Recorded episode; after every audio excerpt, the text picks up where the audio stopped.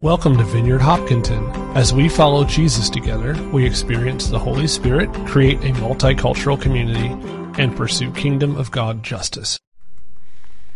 Well, um, as I get started this morning, you know, most of you, if you've been around, you know, a little bit, you probably have some idea of what to expect. You know, I'll talk for like 25 minutes about the Bible. We'll have worship. Um, we'll do prayer ministers. I kind of think is like the most important. You really get to grab onto, to, like digest spiritually the, the message. You'll say hi to some folks. We got popsicles afterwards because, you know, obvious reasons. You know, you got an idea of what to expect. The folks who heard one of Jesus' first recorded sermons, they also had an idea of what to expect. They'd been around synagogue a little bit. So when Jesus stood up in his hometown of Nazareth and he read, The Spirit of the Lord is upon me, for he has anointed me to bring good news to the poor. He has sent me to proclaim that captives will be released that the blind will see, that the oppressed will be set free, and that the time of the Lord's favor has come. Rolls up the scroll, sits down, says, Guess what, guys? This has all just happened. This has been fulfilled here and now. Everyone's like, wow, this is great teaching, but you know, isn't this Mary and Joseph's son? You know, I like it, but I saw him in diapers. Then he goes on in Luke 4, you know, he's like, well, you know, I'm not surprised that I'm not getting all these accolades since it is uh, my hometown crowd. And he says, certainly, there were many needy widows in Israel in Elijah's time when there was a famine for three and a half years. But Elijah, didn't go to the, the needy widows in Israel, our own people. He was sent to a foreigner, the widow of Zarephath in the land of Sidon. And they were many people with leprosy uh, in the time of Elijah, Elisha, but he didn't heal any of them. He healed Naaman, the Syrian. When they heard this, the people in the synagogue were furious, jumping up they mobbed him and forced him to the edge of the hill on which the town was built. They intended to push him over the cliff, but he passed right through the crowd and went on his way. Guys, by that metric, our church is very boring. You know, Jesus says, I'm here. The kingdom of God has come. I'm here to proclaim good news to the poor, recovery of sight, to the blind, freedom for the captives. It's happening here and now in me. Like when God moves, there are constant, there's an impact. And he goes on, and guess what, guys? It's for everyone the, the foreigner, the Syrian, and then they try to kill him. He ruins his first sermon by, by taking on xenophobic culture. I mean, he just, he ruins it, guys. When the gospel is preached in all of its transformative power and all its like consequences, uh, uh, people do not just feel like, oh, me and Jesus, this is so special and nice. They are hopping mad they, they, they, they are offended to the point of, of murder. It's divisive, uh, uncomfortable, controversial. And guys, this should be highly relatable to us. You know, we read this story and, you know, we, we, we do not think that we would try to kill Jesus. I, am sure you've heard some sermons here that you do not agree with, maybe rightly or wrong with. You know, some things were said that, you know, I presume that you have never had the impulse to storm the platform, to push the preacher into South Street for a Mack truck to take care of. Am I correct in this presumption? Okay. Whew. And you know, it was a more like, kind of visceral, violent time back there in some ways. But you know, you would not have been holding off the stampede. I would not have stood up and been like, oh, you know, let's consider his point about preferring, you know, a foreigner over our own star- starving folks. There's no hero in this story except Jesus. Everyone else is angry, offended, bitter. Jesus is clear. Jesus is love. Jesus is righteousness and justice for all. But Jesus doesn't just leave it there. He's not like, well, I tried to bring the kingdom of God, but you guys were just too angry for me to do anything. Jesus gives us a way of heart transformation uh, that allows us to work with Him in seeing our world change and seeing the gospel come to have its full effect in the world. So today, I don't actually want to look at Jesus' first sermon, um, but I actually want to look at what many consider his most famous sermon. His first sermon uh, announces, introduces what the kingdom of God is, what, what God's gonna do. Uh, his most famous sermon um, talks about the people of the kingdom of God, what we're like, what Jesus helps to make us like when he brings the fullness of what he wants to do. That's what we want today. We want to be people of the kingdom of God who cooperate with what the Holy Spirit is doing to its full extent in our persons and beyond into uh, our community and into the world.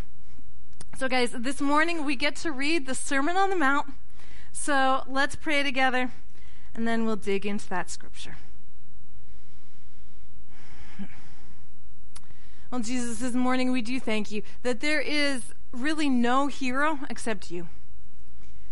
We all come in with our own stuff. This morning we release that. And we really want you to be the hero of this community, the hero of all, all, any work we do, Jesus. Jesus, would you minister grace to our hearts today?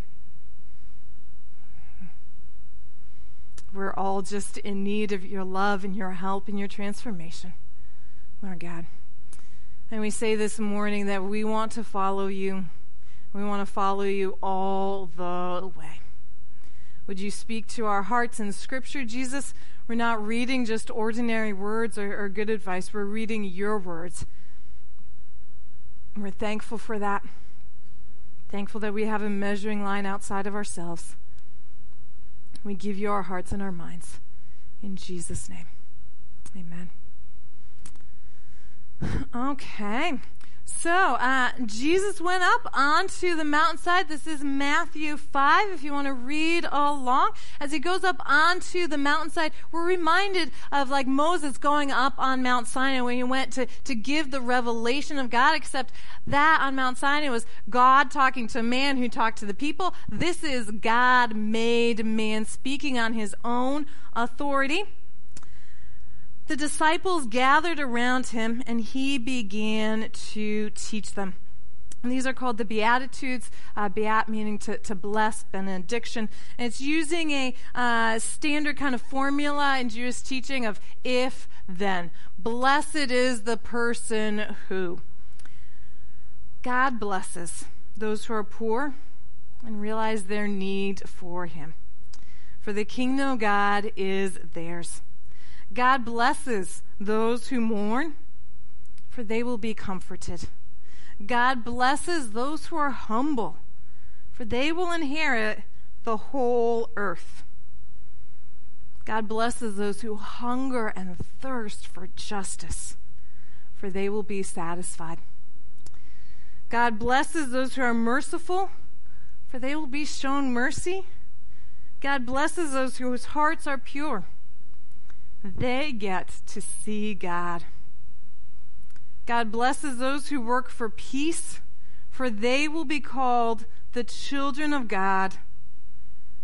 God blesses those who are persecuted for doing right, for the kingdom of heaven is theirs. God blesses you, and people mock you and persecute you and lie about you and say all sorts of evil things against you because you are my followers. Be happy about it. Be very glad, for a great reward awaits you in heaven. Remember the ancient prophets were persecuted in the same way. This ain't nothing new.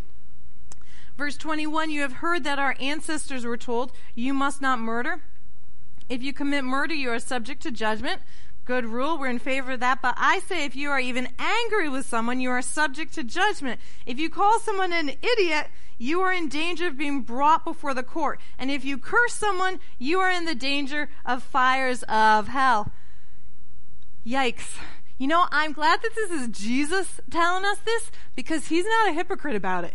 Jesus is the only one who can say this and like really, you know, mean it.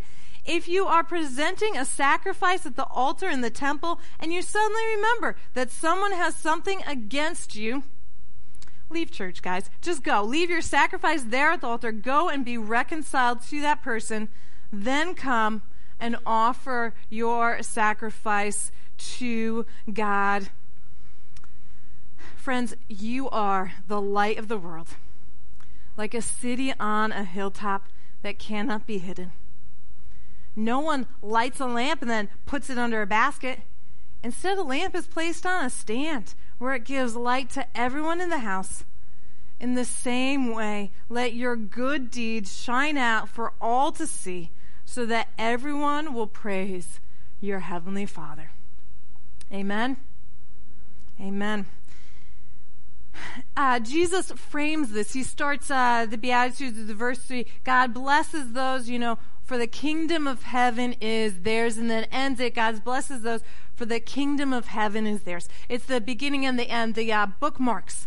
The kingdom of heaven is yours. This is teaching for people who are all in to the kingdom of heaven. When we are following Jesus, doing things Jesus' way, empowered by him, these are characteristics of Jesus. This, should, this list should remind us of him humility, justice, mercy. When we're living life Jesus' way, when we're experiencing the fullness of the kingdom of heaven, this is what we act like. You know, as I read and kind of meditate on uh, uh, the Beatitudes, you know, I think they, they're, they're so different, right? They are so different. You don't wake up in the morning with a little post-it note on, on your mirror saying like, be humble today, be mournful today. But I think there are ways of unlearning the ways of the world so that we can learn the ways of the kingdom of God. It's a deep, like, kind of visceral unlearning. So I think about as we start, you know, what do we need to unlearn? What do we need to unlearn so we can fully be part of the kingdom of God? As, as Jesus said, bringing, you know, his kingdom where the oppressed are set free, you know, that's good news for the poor. What do we really need to get, get out of? You know, I was uh, talking to a friend who works for a, a large um, national parachurch ministry, and um, she works in housing equity, so working with, with folks who have had, you know, been marginalized and really had trouble getting uh, quality, affordable uh, housing, and um, you know, leading a large Christian justice ministry. You know, it's like you know. So, what do you think? You know, for for the church, you know, are is like some of the biggest, you know, ba- barriers. You know, is it funding? Is it you know? Um, without skipping a beat, she's like, division and polarization. And I think it's true. The first thing we need to unlearn is, is division. Um, you know, most of us, when we are faced with division in our life, you know why we think we're divided? Because I'm right and you're wrong. That's why. It's just because I'm so right and you're so wrong some people have actually researched this, like seriously researched this, like smart people. Um, and uh, they say, you know, our country is divided not because we're the only country with news media or, or partisan media or deep cultural or religious or traditional d- divides within, within society. Lots of other countries have that. Um, the reason we're so divided is part of our, our two party system has lumped all these very legitimate issues together into one camp versus another and it creates a much bigger divide than there actually is because everything's lumped together.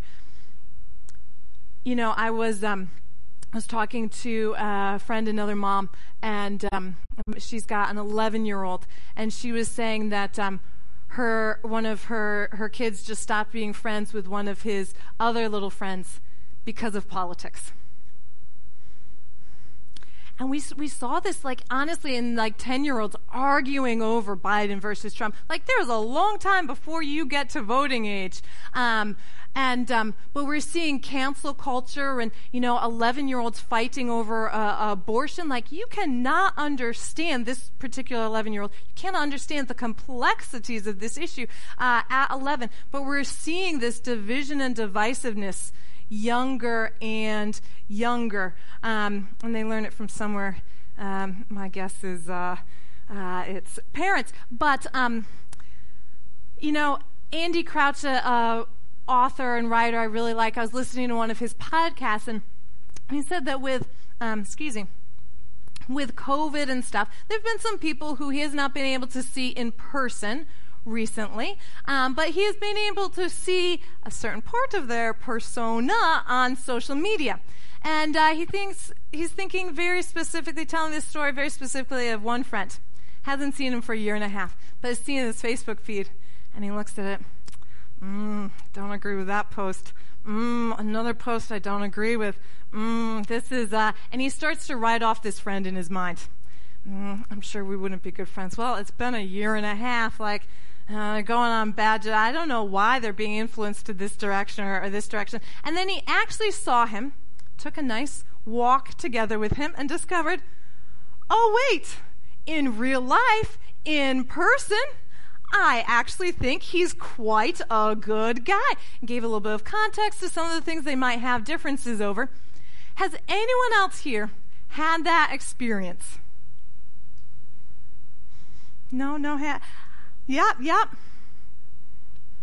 Because our social media is not all of who we are. It is one corner of our being. It is one unique, like, you know, edge of, of who we are. Uh, it's, it's either our really opinionated corner, or it's our shiny self promoting part, or it's our, you know, really embattled, fearful corner but it's not all of who we are. And Jesus wants us to unlearn some of the deep divisions. If we follow the way of Jesus, that's going to have to break. I think the second thing is um, defensiveness. You know, none of us like to be told we are wrong. It's a little uncomfortable. Uh, I'm reading Martin Luther King Jr.'s um, "Where Do We Go From Here." Um, he wrote it after uh, after he had had like the March on Washington, and he gave his big dream speech. He'd seen, done a lot, seen a lot, and he's wondering where are we going to go? And he's grappling with honestly like the exact same issue. It's like kind of crazy to read a book written so long ago that seems so familiar. Where do we go from here, community or chaos?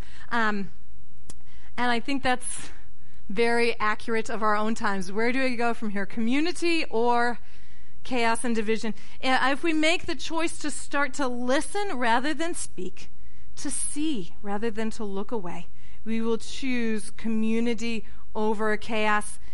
Where do we go from here? You know, as a, as a movement to, and segregation as a movement back in their day, that's for each one of us to answer this day.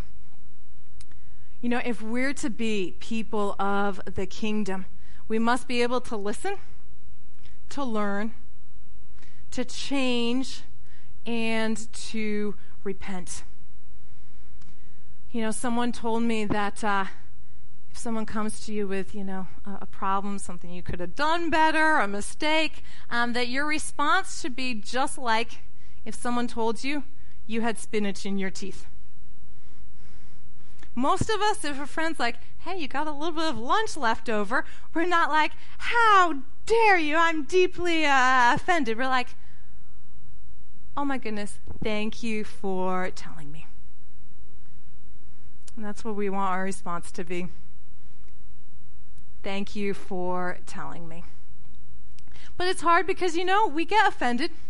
Everyone here gets offended. I think at least on a weekly basis. Um, you know, last week, uh, two weeks ago, I was meeting up with someone um, in in Medway, and uh, we are not super close together, but you know, around rush hour, the traffic's a, a little whatever. So I said, "Hey, would you like to carpool?" And this person was like, "Oh no, no, no, no, that will not not be necessary." And I thought, that's fine. You know, I, I, like to have my own car. But like the speed and, and like the amount, which is like, oh no, I would never share a car with you. I'm not sure I was offended, but I was curious. It's like, I mean, it's one of your like, you know, as everything. I was curious. Uh, my uh, brother-in-law two, two, three days ago, he uh, sits my nephews down. My nephews are, are 10 and 8. He's like, Sons, it's been real hot. And they're in a second floor apartment. And when I visited them last summer, they had one window unit. I think they're up to two window units. But boys, it's been real hot. And you smell. So from here on out, you're taking two showers a day and three if you play sports. My nephews like, what? No, no, no. It was, uh, he almost had a riot on his hands. Um, anyways, it's easy to get offended. Um, John Bevere wrote a book called uh, The Bait of Satan about offense. It's very apt. The Bait of Satan about offense. Because you know what? We swim around and we just gobble up those wiggly little worms and they are the bait of Satan. Uh, the, he said that when offense is allowed to grow, fester, put down roots, you know, when we replay something small or little over uh, uh, again, it separates us from God. You know, the Bible says that God will not hear our prayers like that. That's a serious problem. He says that we overcome offense through realistic expectations of ourselves, first and foremost, and of other people. You know, we want to make the same excuses for other people that we make for ourselves. Because I don't know about you, but when I mess up, I've got lots of excuses for myself. We want to make lots of excuses for other people like we do for ourselves. We overcome offense through forgiveness. It feels so good. It feels so good to just let go of that hook through humility. And here's my here's my pro tip: uh, if you're struggling to to forgive someone, just think about all the things that you've done wrong, and then I'm like a little bit horrified and embarrassed. I'm like, oh no, you're good, you're good, nothing to worry about. I forgive you. We're fine. Because I've remembered my own stuff. But we all have things to unlearn. And Jesus doesn't say, hey, you're prideful. He says, I want to bless you with humility. And Jesus wants to bless us with this today. He says, You are blessed if you really want justice. Justice is the way God wants things to be, and we are blessed when we really want justice. As Jesus said in his first sermon, you know, Jesus is clear. There's not a version of his ministry where he is okay with, you know, the, the poor not being included. There's not a version of his ministry where, where he's, you know, okay with that. So corporately, you know, we, we care for the poor individually. You know, there's not a version of his ministry where he's okay with, with people being imprisoned looking at the large, large numbers in prison in our country, our society appears to be okay with it. Jesus says right at the beginning he's not okay with it. And as followers of Jesus, we can't be, be either. Jesus says that in his, in the kingdom of God, he gives sight to the blind. Both, you know, spiritual sight to open our hearts and physical sight to actually heal us. Sometimes we think that like physical healing is like a big like cherry on, on top, icing on like, wow, this will be something extra special spiritual. No, it's a part of what Jesus came to do. And that's why we can't have justice without Jesus. Jesus is clear that there's not a version of his ministry where he is okay with folks being oppressed or, or, or crushed whether that's you know along racial lines as it has been for the vast majority of this country's history economic lines you, know, you get opportunities the more money you have to good schools whether it's on gender lines jesus wants the best for all his kids. And we are blessed if we also really really want it. We will be blessed if we mourn. We'll be blessed if we mourn because mourning means we care. To mourn is to be saddened by the state of this world. To, to mourn is just to like it's a, it's a no against your own sin. It's a it's a no against the sin of the world. Mourning mourning allows us to process some of the, the violence and injustice and trauma of this world without getting like caught up in it. I think this is like so uh, important because, you know, reading news stories all, all the time about the war in the Ukraine will not make you more peaceful. Reading, you know, all reports about, you know, getting deep into about, you know, the Uvalde shooting will not make you more, you know, peace filled or our communities more more peace filled. Mourning allows us to process the trauma and injustice of the world without getting swept into it. So we are blessed when we mourn.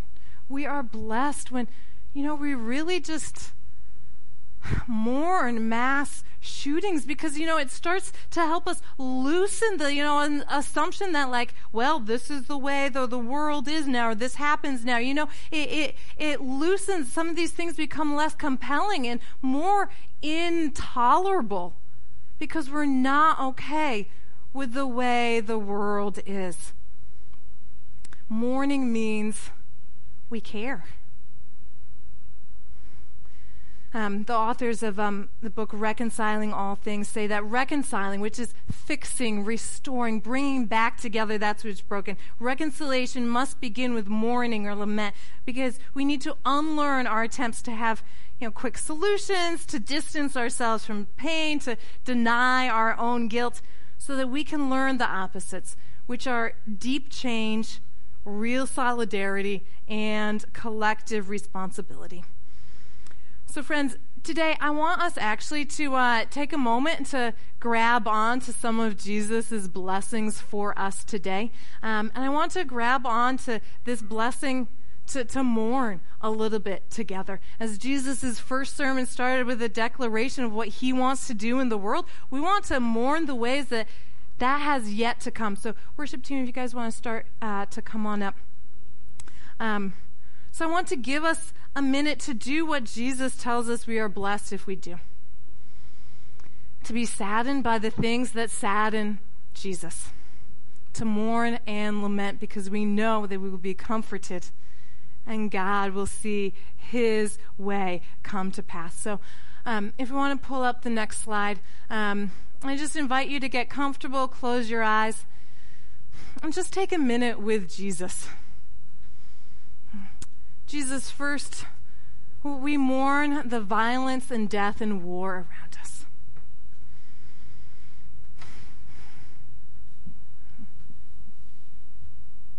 Jesus, we know it is not the way that you would have things be. Yours is a kingdom of peace. We let our hearts be touched and saddened, never hardened by the violence around us.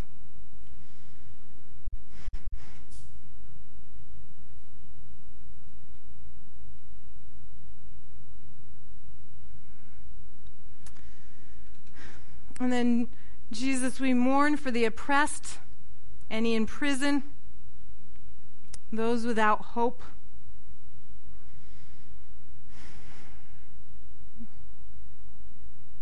Just let your heart stand in solidarity with friends and family who are suffering.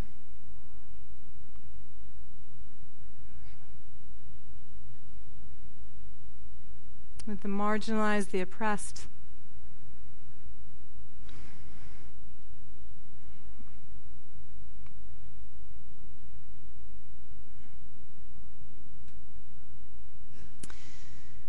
And Jesus, we mourn the ways in which our hearts are hard to tragedy and hurt.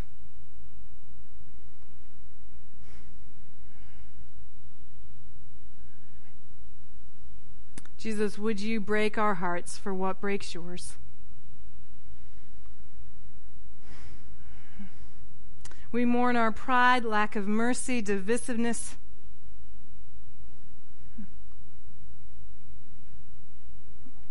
Just think about people you disagree with. Maybe pray for them. Wait until you feel feelings of kindness and love towards opposites.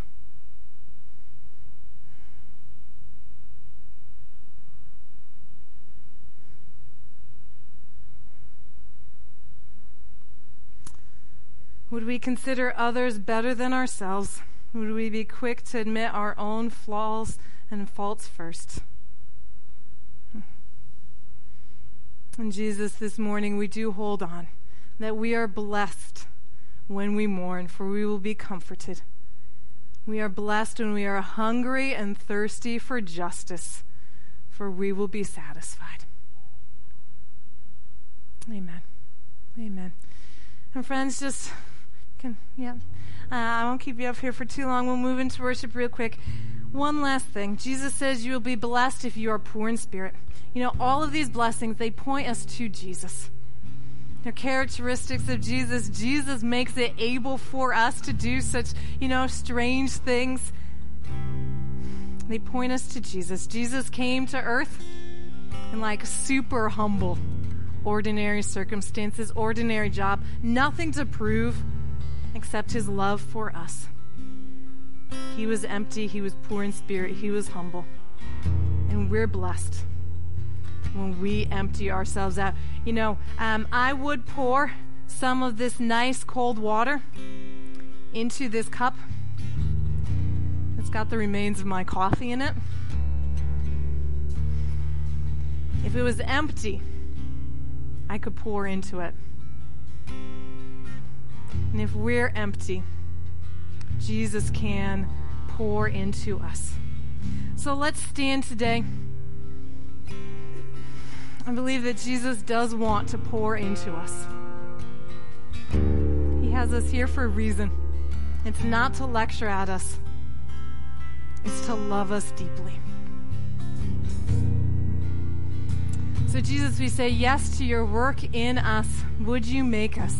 people of these blessings. We hold on to your blessings, Jesus, not the ones we can get or craft or buy or create.